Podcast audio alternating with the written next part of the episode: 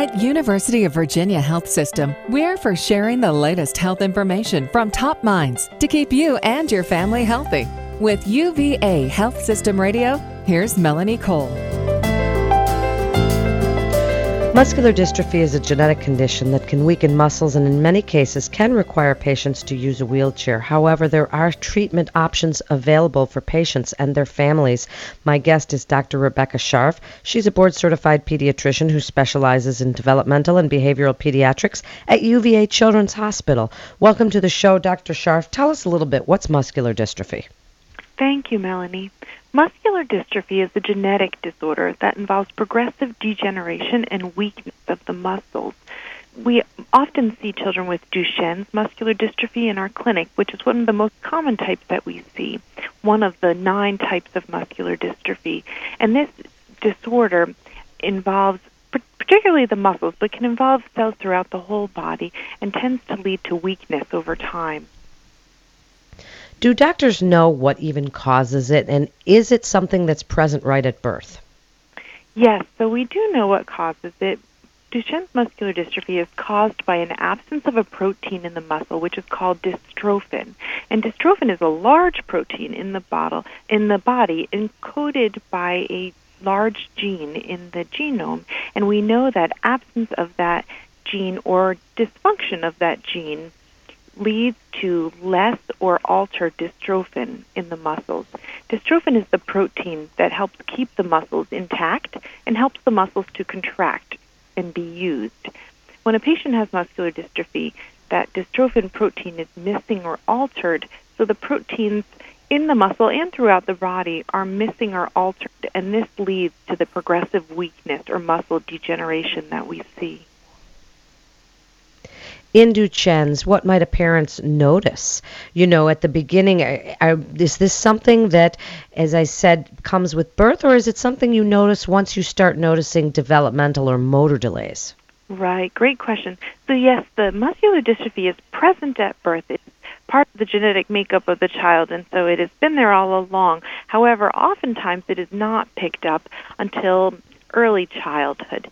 And so we often, the more common story that I see is a little boy who is brought into the office with a history of falling frequently or being a clumsy child or having delayed walking. The, all those types of symptoms are what oftentimes will present in our office being a little bit weaker, having low muscle tone. And this weakness, onset of weakness, is usually noticed somewhere between two and five years of age. Sometimes families will notice something even earlier, and sometimes children don't present to my office till six, seven years of age. But the most common, I would say, is somewhere between two and five years of age. This disease affects primarily boys, but it can be seen in girls in rare cases. And children usually have muscle weakness that first affects the proximal muscles, meaning the muscles that are closest to the body of the trunk. And so these would be the hips, the pelvis, the thighs, and the shoulders. Calf muscles are usually enlarged, and so sometimes someone will pick up on that in a child. And again, these children will be the ones who have difficulty climbing stairs, difficulty with strength involving those their legs or arms. By the teenage years, children, the heart and the respiratory muscles are often affected, and so sometimes children will then present with difficulty with breathing or difficulty with endurance due to their heart muscle. Now, when somebody is diagnosed with muscular dystrophy, and the parents are probably quite scared at that point, mm-hmm. and picturing the worst outcomes, tell us a little bit about treatment options. What do you do for the patients? Do you manage the symptoms? Do you deal with the chronic complications that might end up? What do you do for them? Mm-hmm. So, currently, we do do a lot of treating the symptoms of muscular dystrophy to the best of our ability. We manage muscular dystrophy through a variety of specialties. So, one of the first line is therapy. And so, children benefit from physical therapy to keep their muscles in use, to keep them active, to keep stretching their joints so they don't get contractures. They also benefit from occupational therapy, which helps with adaptive and daily living skills. It can allow them to continue to move around, to get in and out of their bed, to get through the house in order to feed themselves. All those things are things that occupational therapists would work on with a child. Children with muscular dystrophy also sometimes have some delays in their language or their cognitive abilities. And so speech and language therapy can be very helpful in helping with communication as well as sometimes with feeding. And we certainly benefit from having them as our in our team. Pulmonary specialists are also really important in treating muscular dystrophy. They help monitor the children's lung functions and to keep their lungs functioning as best as possible. So children will have pulmonary function tests each clinic visit to keep an eye on how their lungs are functioning and sometimes we'll give medications or different lung exercises to keep the lungs as healthy as we can. Next, children see cardiologists to monitor their heart function, since dystrophin is a protein that's also found in the heart muscle. And so we keep a close eye on children's heart function and then are able to provide treatment as needed if there is any difficulties with the function of the heart. Next, children will see the orthopedic team, and that's very important to assess for things like scoliosis, contractures in the ankle joints, fractures, and they will provide treatment when necessary. Currently, the medication that we use for muscular dystrophy is prednisone. It's a medication that has been shown in many, many studies to allow boys to walk longer, use muscles for several years longer. So it really has shown to be a life sustaining medication that allows for function for several more years in many boys. The Muscular Dystrophy Association and other groups are actively involved in research and development for new drugs to treat muscular dystrophy.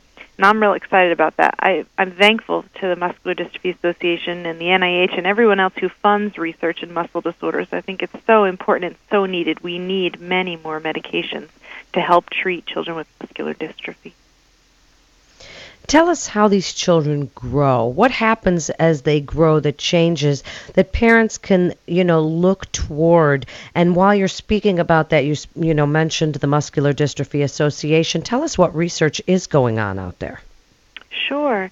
So over time, we follow children in our clinic, and we keep an eye on many things, including how they're growing and developing and learning and thriving and are they able to do everything they're supposed to do throughout their day? The things that kids do are they able to play and go to school and be part of their families? And and so we monitor those things closely to see if we can provide any help or any assistance to allow those things to happen on a daily basis. And so a lot of times we'll see that children will continue to make de- good developmental progress through those first few years of childhood. And then sometimes, often around five, six, seven, we'll see a little bit of a plateau in skills where children aren't able to continue to learn new motor skills and sometimes begin to lose some skills.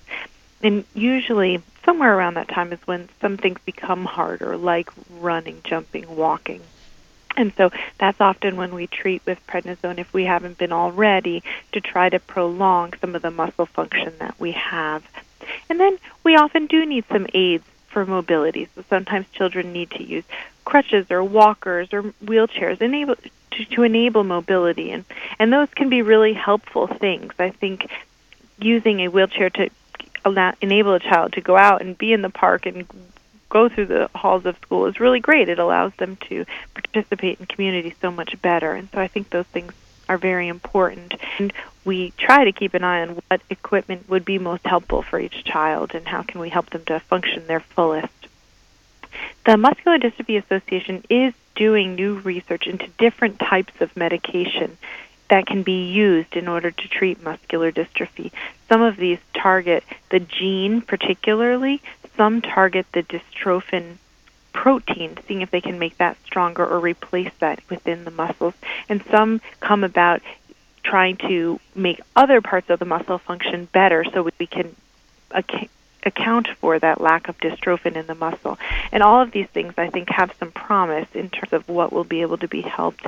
Some trials, there are trials going on for some early phase medications, which I'm very hopeful will be shown to be somewhat effective for these children because we, we certainly need a lot more medication options than we currently have for children with muscular dystrophy.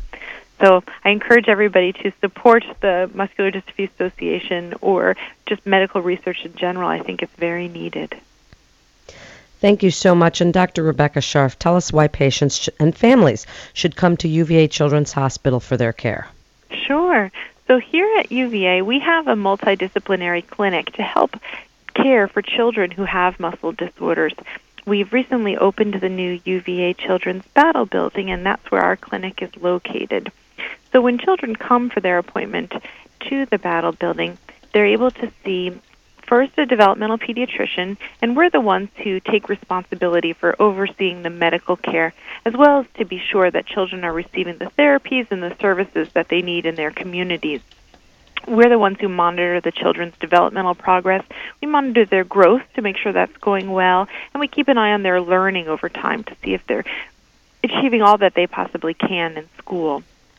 At UVA's Battle Building, the children are also able to see physical therapists, occupational therapists, speech language pathologists, in our therapy areas and gyms, which are a fun way for children to connect with our therapists and sometimes develop plans for therapies back in their neighborhoods or schools as well. We also have evaluations for the equipment needs that children have, and they can come to Equipment Clinic and try out various pieces of equipment to see which would be best for them. We also have orthopedic surgery in that clinic, and Dr. Abel does a wonderful job of caring for our children's orthopedic needs. And We're very thankful to have that all in one place. When children come to clinic, they are also able to get their pulmonary function test done at that visit, so we can keep an eye on their lung function. And pulmonology, as well as cardiology, are also in our battle building, and so therefore, children could see those specialists if needed on the same day and monitor their heart and their lung function. In addition, we have nutritionists in the clinic, so they often help us with monitoring growth and providing some good input for healthy diets and exercise for our children. We also have endocrinology and a fitness clinic, which is a wonderful resource to have. And so children oftentimes one side effect of prednisone is weight gain, and so children can be monitored with our fitness clinic and our nutritionist to see how well they're doing there. We also have teachers in this clinic who help us with education and interfacing with the children's schools so we can make sure that they're receiving the appropriate services in school and so we can communicate with schools about how is this going and is there anything we can do to support this child being able to participate fully in school, which has been wonderful. And we also have m- members from our Department of Neurology who come to this clinic and have been helping manage some of the other neurological symptoms that children may have, such as headaches or seizures, or which not all children with muscular dystrophy have, but when they do, it's nice to be able to have neurology there. And some of our neuromuscular specialists have been coming, which has been wonderful. Chance to work together and care as best as we can for these children. So I found the UVA Children's Hospital Battle Building to be a great place to work as a team and be able to care for a child in a very multidisciplinary setting, which has been helpful for me and helpful for, more importantly, the patients to be able to receive more comprehensive care.